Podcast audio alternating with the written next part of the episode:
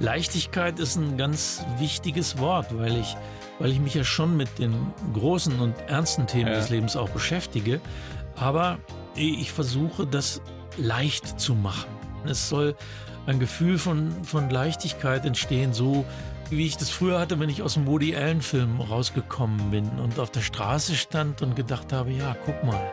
Die blaue Couch, der preisgekrönte Radiotalk, einer unserer Bayern 1 Premium Podcasts.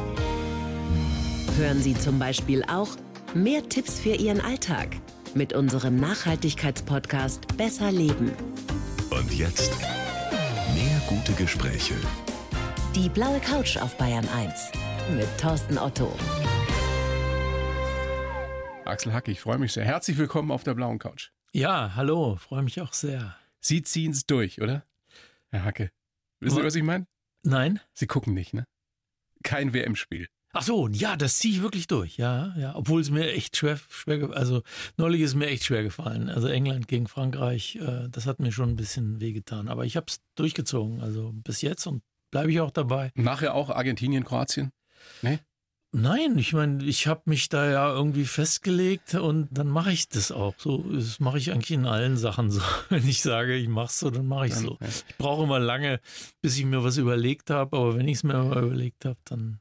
Wobei ich jetzt da nicht, ich boykottiere ja da nichts. Ich habe nur einfach einfach so eine Lustlosigkeit gehabt auf diese FIFA und und Katar und diese ganze Atmosphäre und so. Ich, ich also würden Sie denn dem, dem Herrn Infantino von der FIFA sagen, wenn Sie könnten? Ja, vielleicht, dass er mal seinen Stuhl räumen sollte und sich jemand anders zur Verfügung stellen sollte. Das würde ihn herzlich wenig interessieren. Naja, deswegen ne? werde ich auch nicht gefragt. Deswegen, aber Sie haben mich gefragt, deswegen habe ich die Antwort gegeben, sonst bringt es wenig. Und dem DFB, kann man dem einen Rat geben, dem Präsidenten, Herrn Neuendorf? Nee, dazu bin ich, glaube ich, jetzt nicht. Äh, also ich finde es ja gut, dass der Hansi Flick bleibt, weil ich den einfach gut finde mhm. und äh, weil ich den mag. Mir war das diese ganze Bierhoff-Geschichte mit äh, diesem ewigen Marketing-Gedröhne, das war mir zu viel. Also das habe ich habe ich nie so gemocht. Hat sich ja jetzt erledigt.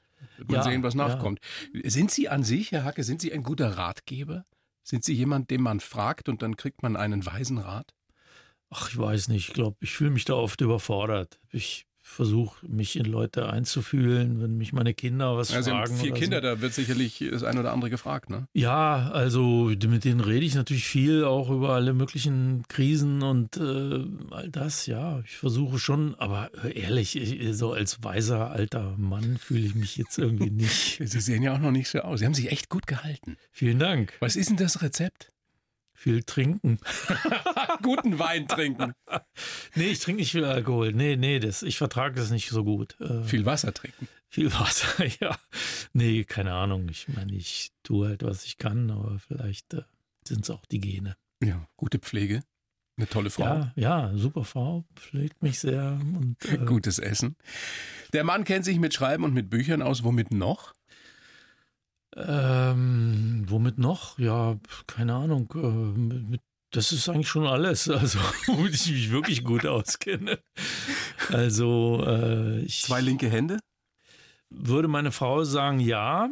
Aber ich finde eigentlich schon, dass ich handwerklich nicht total unbegabt bin, obwohl immer wieder Sachen passieren. Also habe mir neulich äh, im Urlaub habe ich mir den halben linken Zeigefinger abgeschnitten, weil ich mir ein neues Messer gekauft hatte, weil ich dachte, also ich war in Italien auf unserem Grundstück da und dann wollte ich mal ein schönes Taschenmesser haben und ich habe das Blödeste gemacht, was man überhaupt nur machen kann. Nämlich ich habe versucht, mit dem Taschenmesser so eine Plastikverpackung zu öffnen und und da bin ich dann abgerutscht und dann musste ich gleich ins Krankenhaus fahren, weil in ein italienisches Krankenhaus.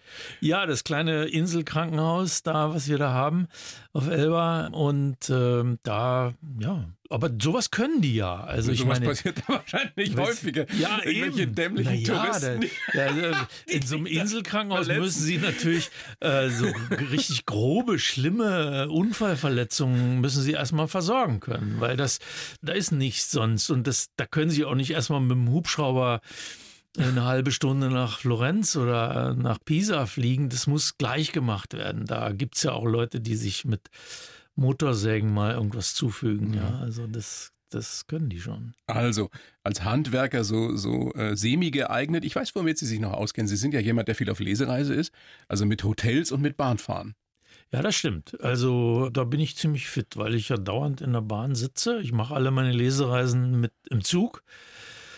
Das muss ich auch selber buchen und da kenne ich mich dann schon aus, weiß auch ungefähr, wo man sitzen muss, damit es halbwegs okay ist. Und ja, mit Hotels natürlich auch, klar. Gibt es Orte, die die meisten von uns jetzt nicht kennen, die aber unbedingt eine Reise wert sind? Und Sie haben ja nun viel erlebt, Sie haben viel gesehen. Ja, es gibt so diese mittleren deutschen Städte, die jetzt nicht, sagen wir mal zum Beispiel Memmingen oder Bamberg. In Memmingen bin ich geboren. Ist wahr? Ja. Ja, na dann Da spreche ich ja. absolut eine Reise. Trage ich Eulen nach Athen.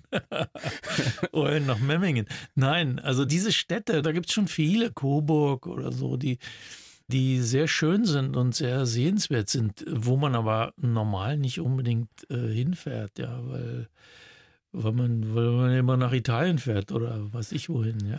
Sie machen es ja nicht anders, Sie sind auch meistens in Italien. Ja, aber durch die Lesung äh, komme ich halt eigentlich überall hin. Ich glaube, es gibt wenig deutsche Städte, wo ich noch nicht gewesen bin. Ich war ja vorher auch Zeitungsreporter und, und, und da ist man ja oft auch irgendwo, wo man im Grunde nicht hin wollte, aber dann doch ist. Herr Hake, jetzt haben wir uns warm gequatscht, jetzt können wir so richtig loslegen Mhm. mit unserem kleinen Fragebogen. Kurze Fragen und die Bitte um kurze Antworten. Okay, Ja. Beruf, Schriftsteller. Geisteszustand, Oh, halb wach. wo wären Sie jetzt am allerliebsten? Am allerliebsten wäre ich jetzt eigentlich in meiner kleinen Wohnung im Chiemgau auf dem Land, wo der Schnee liegt und wo es sehr schön ist. Lieblingsort auf der Welt? Eigentlich schon München. Also München ist einfach eine, ich soll ja kurz antworten, über München könnte ich jetzt ganz lange reden, Ja. aber ich finde es einfach eine tolle Stadt. Ich finde, die hat alles, was, was eine Stadt braucht und sie ist nicht zu groß und trotzdem eine Weltstadt und wahnsinniges Kulturangebot. Naja, wer weiß, das ist ja das Übliche, was man über München redet. Also Ich habe gedacht, Sie reden jetzt was anderes. mir gefällt es hier. Was würden Sie mit einer Million Euro anfangen? Oh, da würde ich, ähm, da würde ich ein bisschen was in unser Grundstück in Italien stecken. Das Da alte hätte ich Häuschen, das ständig renoviert werden ja, muss. ne? genau. Und da gibt es auch noch ein Grundstück mit Olivenbäumen und so, mit einer kleinen Hütte da drauf. Da hätte ich schon was zu tun. Also es würde gar nicht eine Million kosten. Den Rest würde ich mir auf die Seite legen und langsam verzehren fürs Alter. Sie sind der Erste, der auf diese Frage nicht sagt, ich würde was spenden oder so. Jetzt Äh, kommen Sie, Herr Hake. Da bringen Sie mich auf eine Idee. naja, spenden würde ich natürlich auch was, klar. wenn dann noch was übrig bleibt. wenn wir uns jetzt mal vorstellen, Gott gibt es und er sitzt hier bei uns am Tisch, was würden Sie ihn gerne fragen? Naja, ich würde ihn fragen, wie er eigentlich auf diese Idee gekommen ist äh, mit uns hier und ob er eigentlich zufrieden ist mit dem, was er da geschaffen hat oder ob es ihn reut irgendwie. Ich habe ja ein kleines Buch geschrieben, genau über diese Art von Gespräch. Also, dass jemand Gott auf der Straße trifft, ihn natürlich nicht gleich erkennt, aber irgendwann eben doch und dass er genau diese Fragen mit ihm erörtert. Warum und wieso und wie geht's dir damit, dass alles irgendwie doch nicht so toll geworden ist. Aber irgendwie manchmal doch schon. Also Ja, aber irgendwie gerade hat man ja das Gefühl, es geht immer noch mehr den Bach runter, ne? ja, aber ich habe mir, ich habe mir Gott immer als so einen Künstlertypen vorgestellt, der eine super Idee hatte und mit der Ausführung und mit sich selbst damit auch sehr, sehr unzufrieden ist. Ein unfertiges Projekt, der Mensch. Ja, äh, oder schon fertig, aber eben nicht ganz gelungen. In manchem schon, aber mehr, die es andere gibt weniger. hervorragende Exemplare. aber viele auch nicht. Letzte Frage in diesem kurzen Fragebogen, Herr Hacke. Wem sind Sie ein Leben lang dankbar? Meiner Frau. Also, das ist jetzt wirklich, also, das äh, ist ganz klar. Ich wäre oh- ohne meine Frau nicht der, der ich bin. Und da kann man jetzt auch sagen, so toll ist es ja auch nicht, aber wie du bist. Aber, ähm, aber ich bin ihr wirklich sehr, sehr dankbar, dass sie mir auch in schwierigsten Zeiten äh, immer zur Seite gestanden ist und äh, immer für mich da war. Also, das ist, äh, ist wirklich eine große Liebe auch, ja. Und dafür, dass sie ein, ein altes Häuschen, ein wunderschönes Häuschen auf, auf Elba, Sie haben es ja vorhin schon angesprochen, geerbt hat, kann man ihr ja auch dankbar sein. Das ja, hat Ihnen ja auch neue Horizonte auch dankbar dafür. das hat Ihr Vater alles gemacht, der vor ähm, vier Monaten leider gestorben ist. Der hat oh. dieses Haus mal vor 50 Jahren gekauft und renoviert und äh, wir durften es dann übernehmen. Immer eine Reise wert?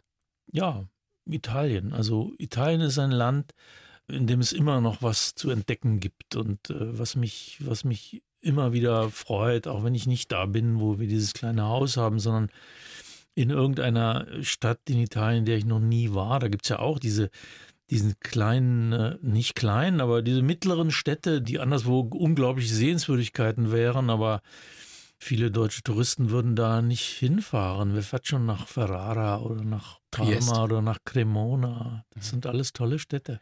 Sie haben ein wunderbares Buch geschrieben über dieses Haus. Ein Haus für viele Sommer. Und wenn man das liest, kriegt man sofort Lust auf Italien. Sie haben es schon angesprochen. Man kriegt auch eine, eine Ahnung von der Magie dieses Ortes, also von der Magie, dem Zauber, den dieser Ort auf jeden Fall für euch zumindest hat, von den Menschen dort. Ich habe mir gedacht, dieses Haus ist viel mehr als nur ein Haus, oder? Ja, das ist wie so ein Lebewesen. Eigentlich ist es wie so ein schrulliger alter Onkel in der Familie, der einem manchmal auf die Nerven geht, aber ständig wenn ist man ihn lange nicht ja. gesehen hat, dann vermisst man ihn. Ja, der gehört irgendwie dazu. Das ist ja bei uns der Torre, also der Turm, und deswegen der, also ein Onkel. Wie oft seid ihr dort? Och, dieses Jahr waren wir viermal dort. Das war früher anders. Früher waren wir zweimal da, weil wir die Kinder noch zur Schule gingen und Schulferien und so. Da konnten wir uns das nicht so zeitlich nicht so viel erlauben. Da waren wir dann zweimal da. Dieses Jahr viermal, wobei bei dem einen Mal hatten wir nichts davon, weil wir Corona hatten und die ganze Zeit äh, zu Hause rumlagen und nicht raus konnten. Aber im Winter seid ihr nicht dort, ne? Nein, nein. Im Winter, das Haus hat keine richtige Heizung. Und dann ist es vielleicht doch manchmal ein bisschen zu kalt. Außerdem gehen wir im Winter Skifahren und das kann man da nicht. Was mir an dem Buch auch so gut gefallen hat, ist, dass man merkt, dass Sie dort eben nicht nur Urlaub machen, sondern Sie haben da Beziehungen aufgebaut zu den Menschen, auch Freundschaften gefunden. Kennen die Menschen Sie alle dort, wenn Sie da kommen? Nein, nein, nein. Ich bin da relativ unbekannt. Also meine Frau, die kennen da viele Leute. Die war da schon als Kind, die ist da in den Ferien aufgewachsen und hat mit vielen der Leute, die heute vielleicht äh, Bürgermeister sind oder Polizist oder so, mit denen hat die früher auf der Straße gespielt. Also ich bin da eigentlich nur der der Mann von Il Marito di Ursula, der Mann von Ursula. Das Anhängsel. Wobei Sie inzwischen ja richtig gut Italienisch sprechen, oder? Nee, nee, nee, richtig gut nicht. Also ich spreche so, dass ich mich äh, verständigen kann und dass ich klarkomme. Aber meistens ist es dann so, wenn man mit einem Italiener redet und der dann am Anfang des Gesprächs das Gefühl hat, der kann Italienisch, dann geht es plötzlich sehr, sehr schnell ja. und dann wird sehr, sehr schnell geredet und dann dann beißt es mir irgendwann aus. Also dann äh, sage ich noch, ja, ja, verstehe, verstehe. Aber in Wirklichkeit bin ich schon ganz woanders. Wie ist das, wenn man in dieses italienische Lebensgefühl eingetaucht ist und kommt dann nach ein paar Wochen wieder zurück nach Bayern? Ja, so viel anders ist es ja in Bayern gar nicht. Das ist ja schon äh, eine gewisse Verwandtschaft ja, da. Gibt's die? Find schon, ja. Ich meine, das, äh, ja, also München ist ja irgendwie auch eine halb italienische Stadt in vieler Hinsicht, ja. Allein von den Baulichkeiten her, viele Sachen, die Ludwig I. hier gebaut hat, äh, von, von der Feldherrnhalle bis zur Residenz. Diese Gebäude sind ja Palazzo Pitti in Florenz zum Beispiel, die Loggia dei Lanzi sind ja Nachbauten und Kopien irgendwie. Und äh, also dieses Lebensgefühl hat schon äh, eine gewisse Verwandtschaft. Mhm. Ähm, Gibt es ehrlich gesagt, was, ja? bin ich manchmal ganz froh, wenn ich in Deutschland wieder bin, dass so eine gewisse Präzision und Pünktlichkeit. Das ja, ist das, was, das mir, was mir, wo ich mit die größten Schwierigkeiten habe in Italien. Dieses äh, komme ich heute nicht, komme ich morgen und äh, jetzt kann ich gerade nicht und nächste Woche vielleicht. Und das ist gerade deswegen so schwer, wenn man viel mit Handwerkern zu tun hat, was wir im Augenblick haben. Dann wird es echt manchmal mühsam. Ein Hoch auf die bayerischen Handwerker.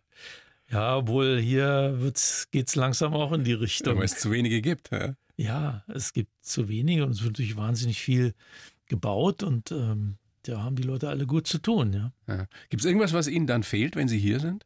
Was Sie vermissen, was es dort auf Elba gibt oder grundsätzlich in Italien? Na, die Landschaft natürlich. Also, ähm, dass die Landschaft da am Meer und die Blicke, die man da hat aufs Meer hinaus oder das sich mit dem Boot auf dem Meer treiben lassen draußen und von, von dort aus ins Wasser springen. Also, die Vegetation, auch die Olivenbäume, die wir da haben, dieses silbrig-grüne Laub, das man so. Ihr macht selber Öl, ne? Ja, wir haben äh, einige Olivenbäume und äh, im Oktober ist immer Olivenernte. Das ist äh, für mich so ein bisschen wie Weihnachten, also einer der Höhepunkte des Jahres.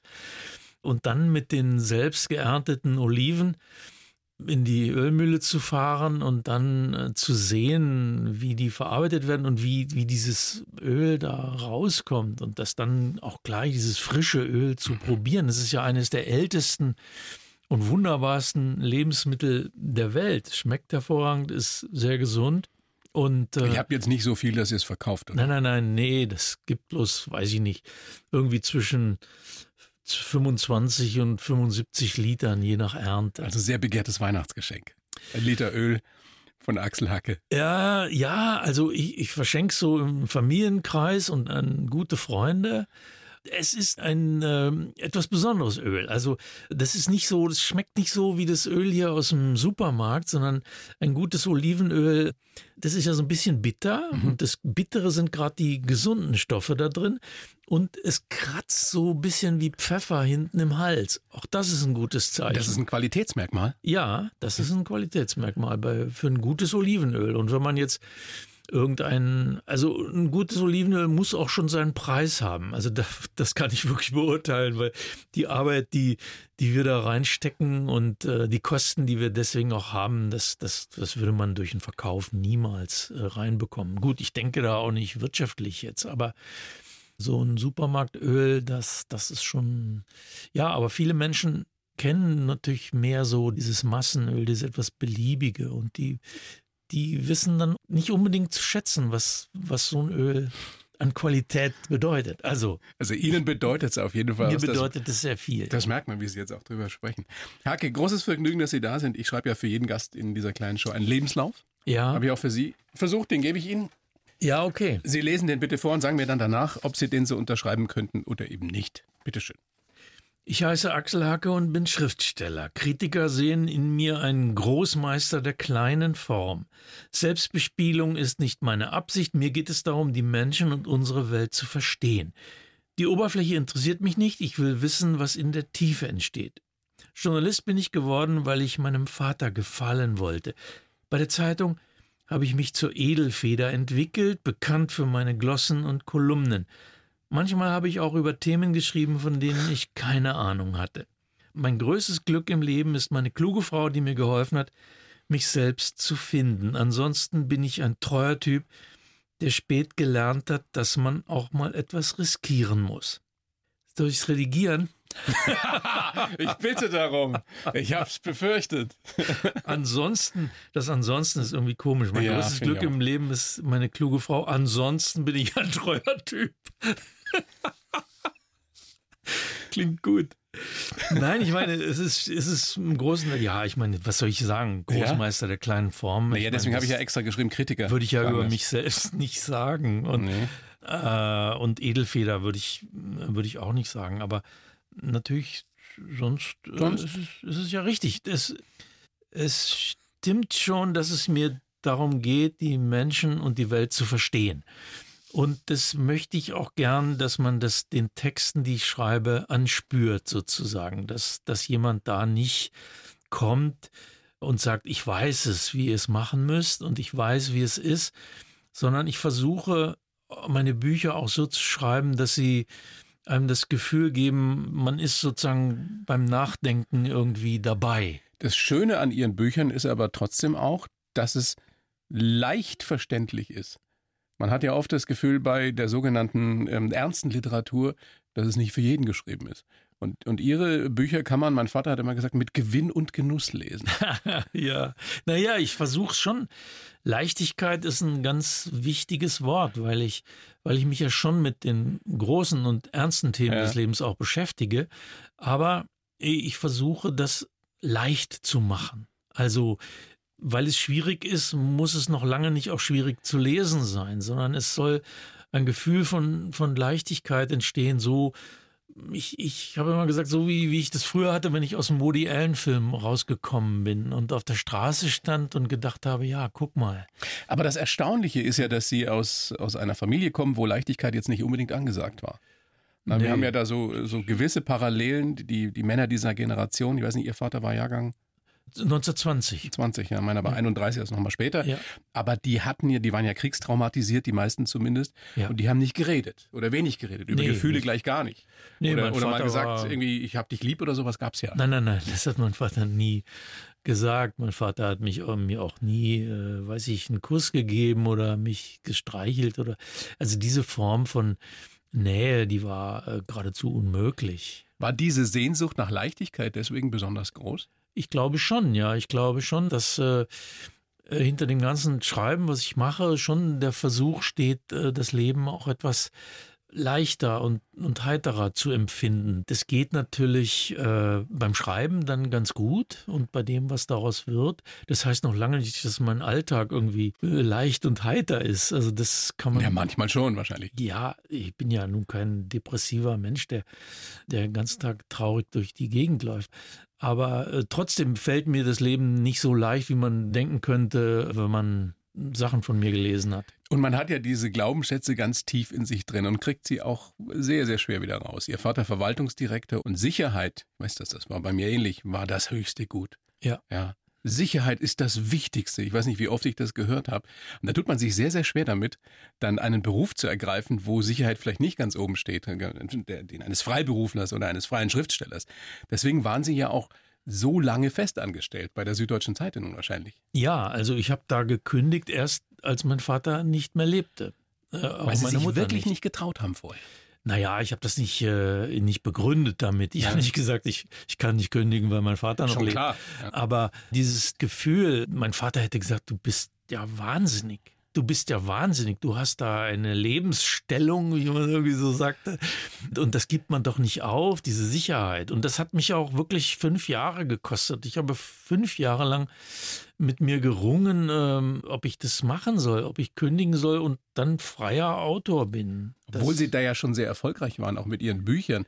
Und ja. Auslöser, Schlüsselmoment war letztendlich dann, wie es so oft ist, Sie haben eine von Buch gekriegt, Sie haben einen Hörsturz gehabt. Genau, ich musste eines Morgens sollte ich mit der ersten Maschine nach Berlin fliegen, um dort eine Seite 3 Reportage zu recherchieren für die Süddeutsche Zeitung. Und, und äh, da bin ich morgens um, um halb fünf bin ich aufgewacht und hatte ein wahnsinniges Brummen und Pfeifen im Ohr und habe nicht mehr gut gehört. Und ich wusste sofort, was das ist, weil ich hatte es lange vorher schon mal gehabt. Und da wusste ich sofort, also das kannst du jetzt nicht machen. Du gehst jetzt sofort zum Arzt und das kannst du alles absagen. Und da habe ich gemerkt, also das hat jetzt keinen Zweck, noch äh, jahrelang mit dieser Entscheidung zu ringen. Entweder du machst es nicht, dann musst du dir überlegen, ob du dich dann noch im Spiegel angucken kannst, ob das wirklich dein Leben ist, oder du springst jetzt endlich mal und lebst dann auch mit diesem Unsicherheitsgefühl. Hörsturz kriegt man ja Stress, übermäßiger Stress. Was war der Stress bei Ihnen? Der Druck, immer abliefern zu müssen, immer den eigenen Ansprüchen zu genügen? Geld verdienen zu müssen? Naja, letztlich war der Stress natürlich die Unentschiedenheit. Also nicht die Entscheidung getroffen zu haben, sondern immer noch zu denken, ja, irgendwann mache ich das. Aber äh, für mich war diese, ich habe ja sehr viele Reportagen geschrieben, große Reportagen und dieses Montags losfahren und zu wissen, dass man für den Samstag eine ganze Zeitungsseite füllen muss. Und das also jetzt erstmal recherchieren und dann in diesen viereinhalb Tagen auch noch schreiben zu müssen, das fand ich schon äh, echt mörderisch irgendwann. Und da hatte ich auch irgendwann äh, keine Lust mehr drauf, weil so eine Zeitungsseite ist dann eben ja eine Zeitungsseite. Und dann denkt man irgendwie, was soll ich mit diesem irrsinnigen Stress für eine Seite in der Zeitung antun? Also es war letztendlich eine Sinnfrage, die man sich stellt. Und es war bei Ihnen so mit Anfang, ja. Mitte 40. Ne? Ja, ja, man muss die Sinnfragen ja auch für sich selbst irgendwann beantworten. Sinn im Leben ist ja nichts, was einem gegeben wird. Also wenn ich Gott fragen würde, was ist der Sinn meines Lebens, dann würde er sagen, das musst du selber wissen. Ja, ja. seinem Leben muss man selbst einen Sinn geben. Der wird einem nicht auf dem Tablett serviert. Und trotzdem sind wir ja geprägt von unseren Eltern, von unserer Kindheit. Sie sind Journalist geworden, weil Sie Ihrem Vater gefallen wollten. Weil der nie gesagt hat, du bist großartig, du bist toll, ich hab dich lieb. Und dann haben Sie gedacht, Journalist, das ist vielleicht was, was er, ja, was er gut finden könnte. Das, die Geschichte ist die, dass mein Vater immer am Sonntag diesen internationalen Frühschoppen sah im Fernsehen. Meine auch. Also das war ein Ritual, das war wie Kirchgang. Das hat er jeden Sonntag gemacht und das, wie, wie hieß das? Sechs Journalisten aus fünf Ländern, glaube ich. Und da wurde, da wurde Wein getrunken. Und man und, hat eh nichts gesehen, weil sie alle gequalmt haben. Die haben alle geraucht wie die Irren, ja. Und äh, man hat durch so eine Nebelwand hat man die Leute da gesehen und, und mein Vater begeisterte sich so wahnsinnig dafür. Und das war fast wirklich der einzige Moment, wo ich meinen Vater sehr, sehr emotional erlebt habe. Und ich glaube, das stand für mich irgendwie dahinter, weil ich habe meinen Vater sonst nicht emotional erlebt. Aber diese Begeisterung, diese, diese ursprüngliche Freude, wie der sich dafür begeistern konnte, wie die Leute sich da gestritten haben und so. Ja, und da habe ich immer gedacht, siehste, wenn du da mal sitzt, dann wird dein Vater auch emotional so reagieren. Ich glaube, das war so ganz tief unten so ein Gefühl. Das ist eigentlich total traurig, diese Geschichte. Ja, es ist ja auch äh, manches traurig an dieser Generation. Mein Vater war sonst ein, ein, toller Kerl irgendwie, der war, also er hat total akzeptiert, was ich gemacht habe. Der hat nicht irgendwie versucht, mich in irgendeine bestimmte Richtung zu drängen oder so. Natürlich schon diese Sicherheitsrichtung, aber in, im, im Grunde hat er immer akzeptiert, was ich gemacht habe und, und fand es okay. Und, das ist schon mal gut, ja. Aber Gefühle waren halt nicht angesagt. Ich mein, Na, die, die, man, ich habe natürlich schon gespürt, dass mein Vater mich liebt, ja, aber es wäre schön gewesen, wenn man es auch mal gehört hätte. Stimmt es wirklich, dass Sie ein dickes Kind waren? Das ist nicht nur eine schöne Legende. Äh, sagen wir mal dick ne, untersetzt. Sagt doch Obelix immer. Etwas kräftig. Ich bin nicht dick, ich bin vielleicht etwas kräftig. Ja. Nein, nein, ich war schon ähm, etwas füllig als Kind. Ich bin 1956 geboren, also das ist elf Jahre nach Kriegsende. Das ist nicht so lange. Und meine Großmutter äh, lebt, meine Großeltern lebten überhaupt noch. Die hatten den ältesten Sohn verloren, der im Krieg, der war als Soldat aus dem Krieg zurückgekommen ins Krankenhaus. Ich weiß nicht, was der hatte. Es hieß immer, der kann nichts bei sich behalten. Oder vielleicht war das Ruhe oder so. Und ist also eigentlich verhungert dann im Krankenhaus. Und das war für meine Großmutter ganz schrecklich. Was bedeutete, dass ich immer, wenn ich sie besuchte, was ich oft getan habe, weil ich sie sehr mochte, musste ich essen bei ihr. Und so war das auch bei uns zu Hause. Es musste immer gegessen werden. Das war ja ein Zeichen von Wohlstand. Man konnte ja. sich endlich wieder was leisten. Bei uns zu Hause, ich kann mich noch dunkel erinnern, ich bin Jahrgang 64, für meinen Vater war es das Größte, wenn es richtig fettes Fleisch gab. Ja. Für mich der absolute Horror, aber für diese Generation, die den Krieg erlebt hat, war das einfach das Tollste. Nein, Schlankheit war damals kein großer Wert. Es war eher ein Manko, dass man irgendwie sagte, der ist ja, mein Vater sagt dann immer, auf den Rippen kann man ja Harfe spielen. Also das war irgendwie, das war nichts, zu schlank zu sein. Das war nicht toll. Aber Sie haben schon gelitten drunter, dass Sie ein bisschen kräftiger waren, weil Kinder können ja grausam sein und Ihre Eltern haben haben Sie im Vorgespräch, glaube ich, gesagt, die haben das nur ironisiert, die haben das nicht ernst genommen.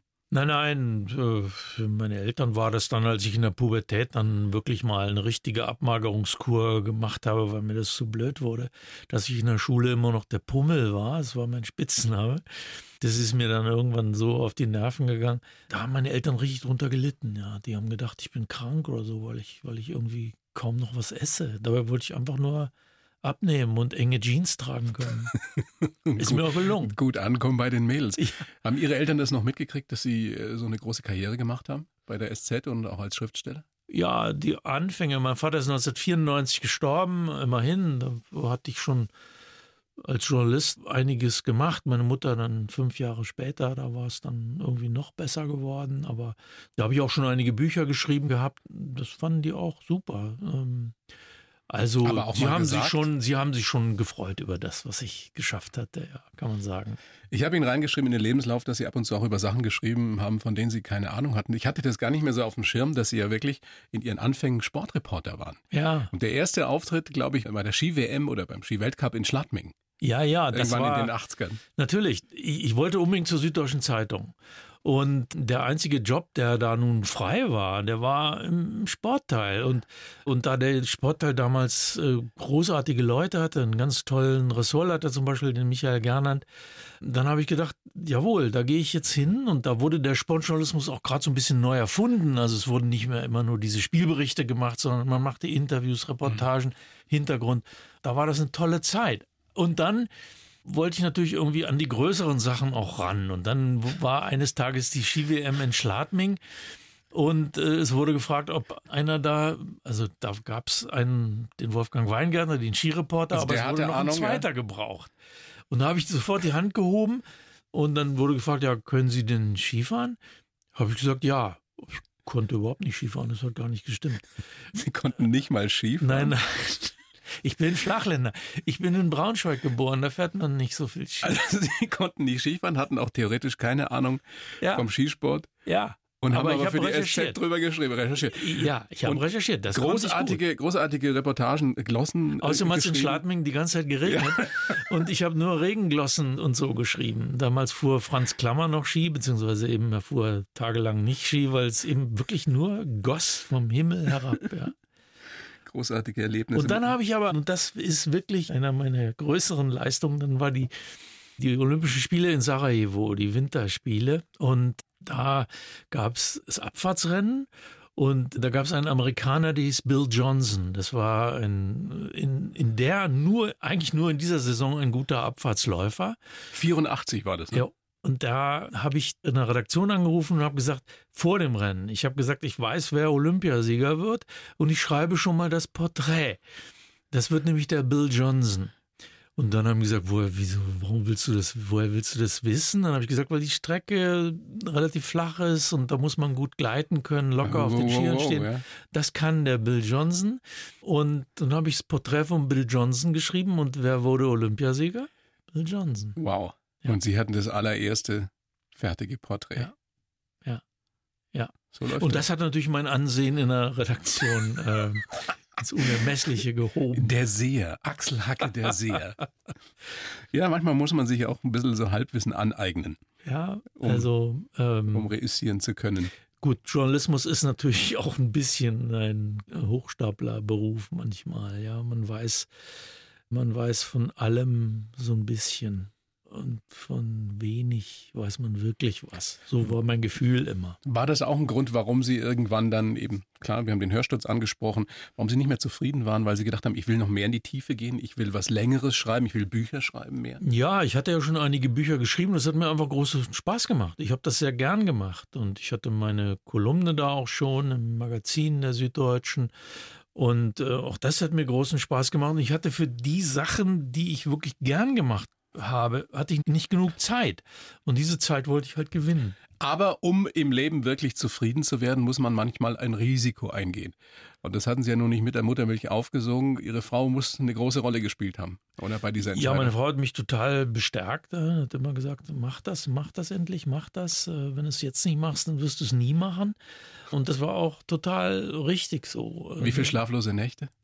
Na, viele, viele. Also habe ich aber auch heute noch. Also, weil man ist ja nie ganz sicher, ja. Das ist ein freier Beruf und man muss das Geld jedes Jahr neu verdienen und man kann krank werden oder kann sich irgendwas tun. Müssen Sie noch Geld verdienen? Ja, aber natürlich, ja klar. Gut, mit vier Kindern, aber die sind ja auch schon groß. Verdienen, Nee, der jüngste Sohn, der studiert noch an der Filmhochschule. Die jüngste Tochter, die hat gerade eben Abitur gemacht. Also die sind alle noch in der Ausbildung. Doch, doch. Ich habe das echt nicht auf dem Schirm, muss man gucken. Sie sind tatsächlich schon 66, gell? Ja, ja. Ja, doch, aber Ja, ist ja nur eine Zahl, aber wenn Sie so, wie Sie so vor mir sitzen, können Sie auch 56 sein. Ja, das, vielen Dank. Das ist sehr freundlich Ja, ja, von das- Ihnen, dass Sie das sagen. ich meine so. Ja, das ist nicht Kurt Jürgens mit 66 Jahren. Udo Jürgens, Udo Jürgens? ja.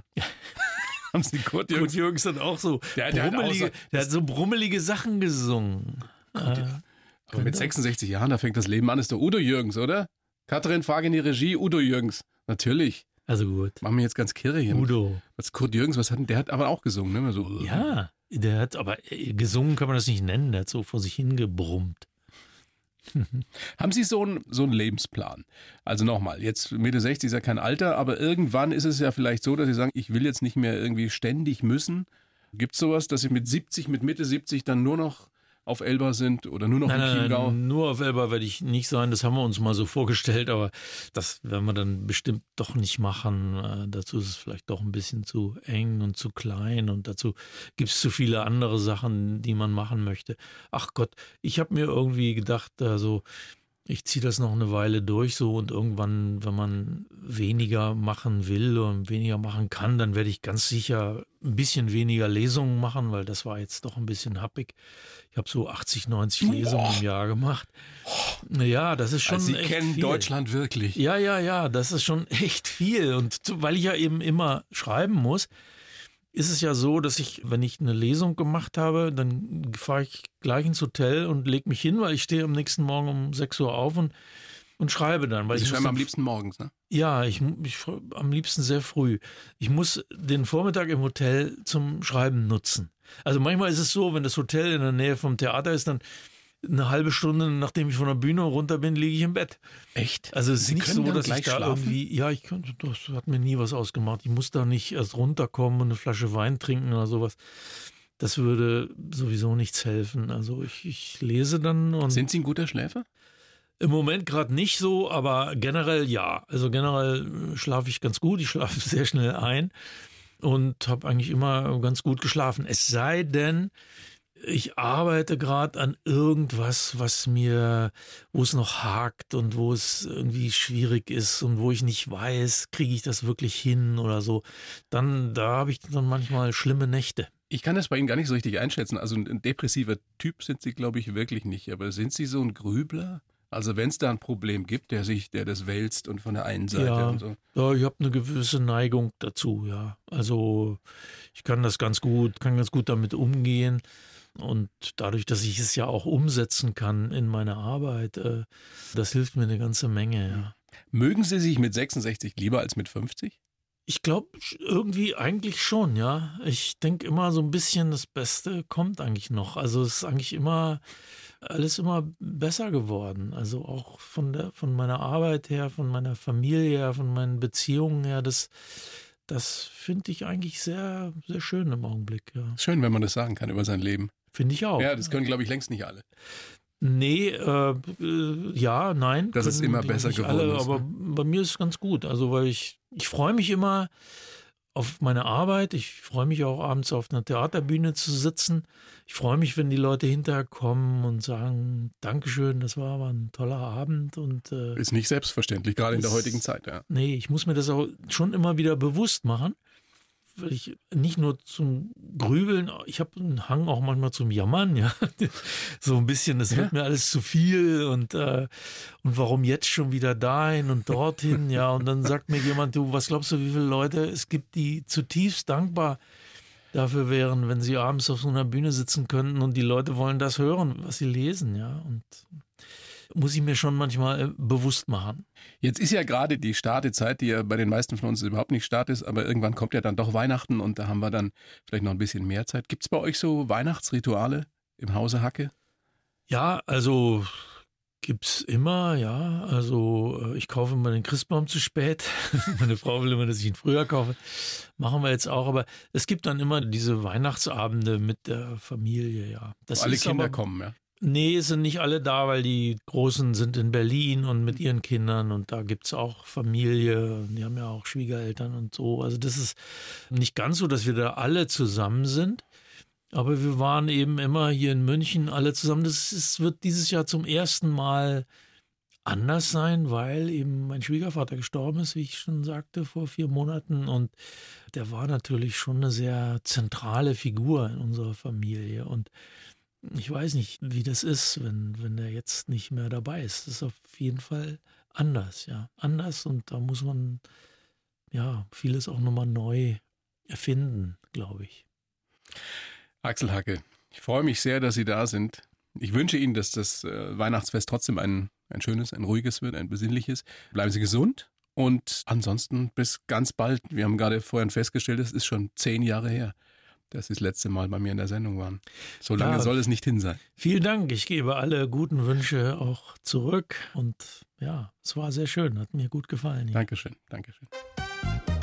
Die Bayern 1 Premium Podcasts. Zu jeder Zeit, an jedem Ort. In der ARD Audiothek und auf bayern1.de.